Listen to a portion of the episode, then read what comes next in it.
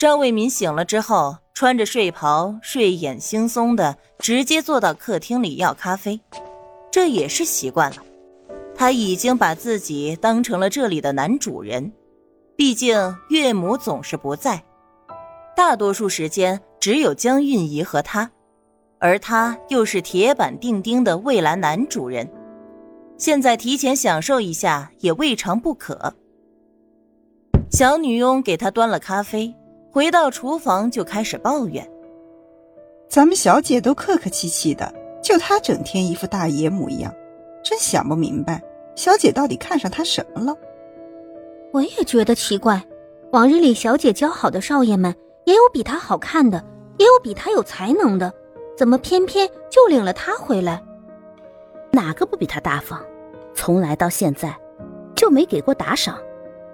佣人们自成一派，纷纷吐槽起来。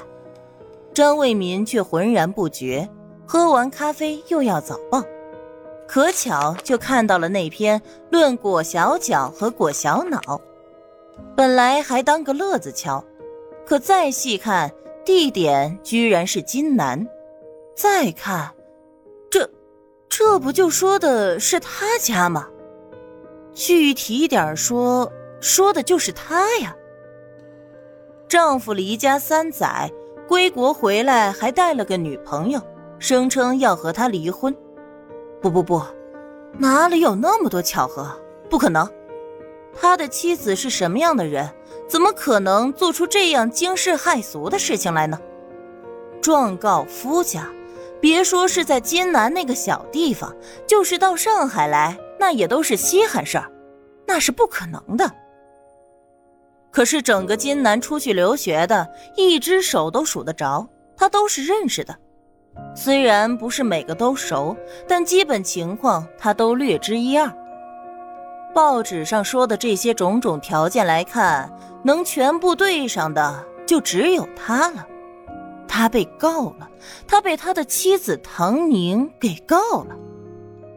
准确的说，是他一家子人人有份儿，都被唐宁给告了。张卫民久久回不过神来，为什么呢？他知道自己在道德上来说是有那么一点对不起他，可他不也是认错了吗？还许诺了之后要好好的安排他了呀。他怎么就不能像那些低眉顺眼的女人一般，乖乖的认命就好了呢？他怎么敢？事实证明，唐宁不但敢，还能把事情给闹到上海的报纸上。张卫民看了一眼署名，燕如之，一定是唐宁用了钱买通了这个臭名声的燕如之。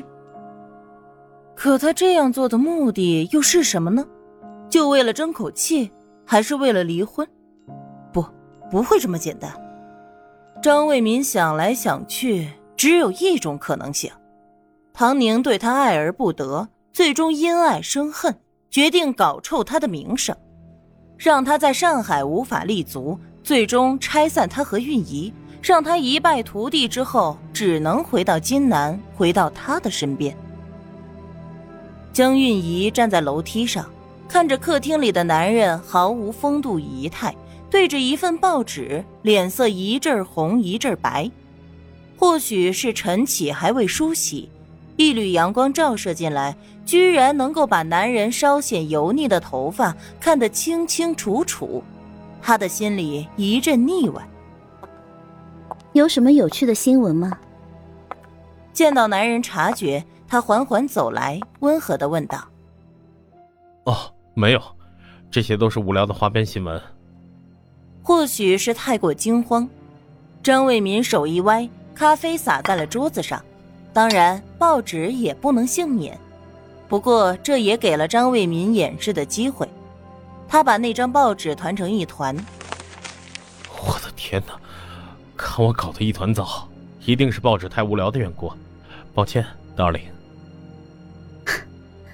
我理解，有时候那些编辑和作家写出来的东西啊，真是无聊到让人发疯。江韵仪用手轻轻拍了下他的肩膀，笑得十分体贴。张卫民心中一松，他这阵子也听说过殷如芝这好人，臭名昭著，估计就算是写了，也引不起什么正面的效果。也对，唐宁一个没什么文化的无知妇人，就算心机深沉，能想到拿钱收买作家为他写文章，可他又怎么能了解要收买到什么样的作家才能真正起到效果呢？这样就合理了。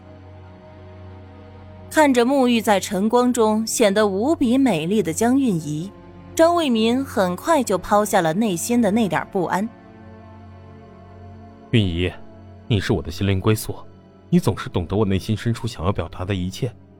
哦，是什么样的钟灵毓秀才能造就你这样完美无瑕的女神？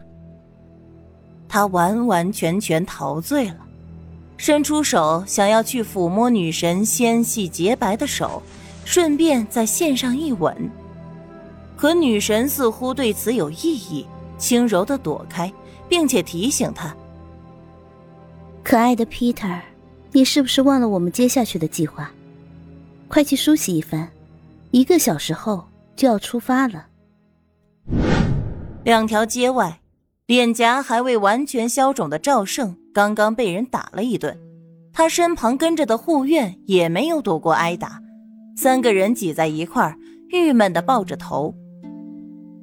他们从金南连夜坐船到上海，下了码头就开始打听。也不知道是不是赵胜顶着那张青紫烂红的脸的缘故，总之还没等出了码头，就被一个帮派小头目给打了一顿，还是上交了临行前从账房支的钱，这才保住了小命。还真是晦气。早知道就不来出这趟差事了。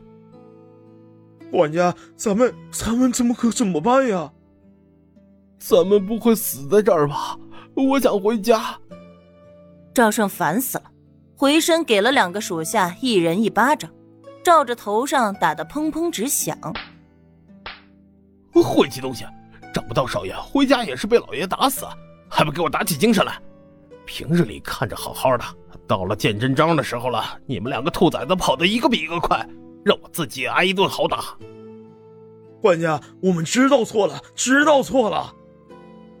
您老人家说的轻巧，这么大个上海，去哪里找少爷？少爷也真是的，出门都不知道给家里留个地址。护院都知道的道理，他一个大管家怎能不知道呢？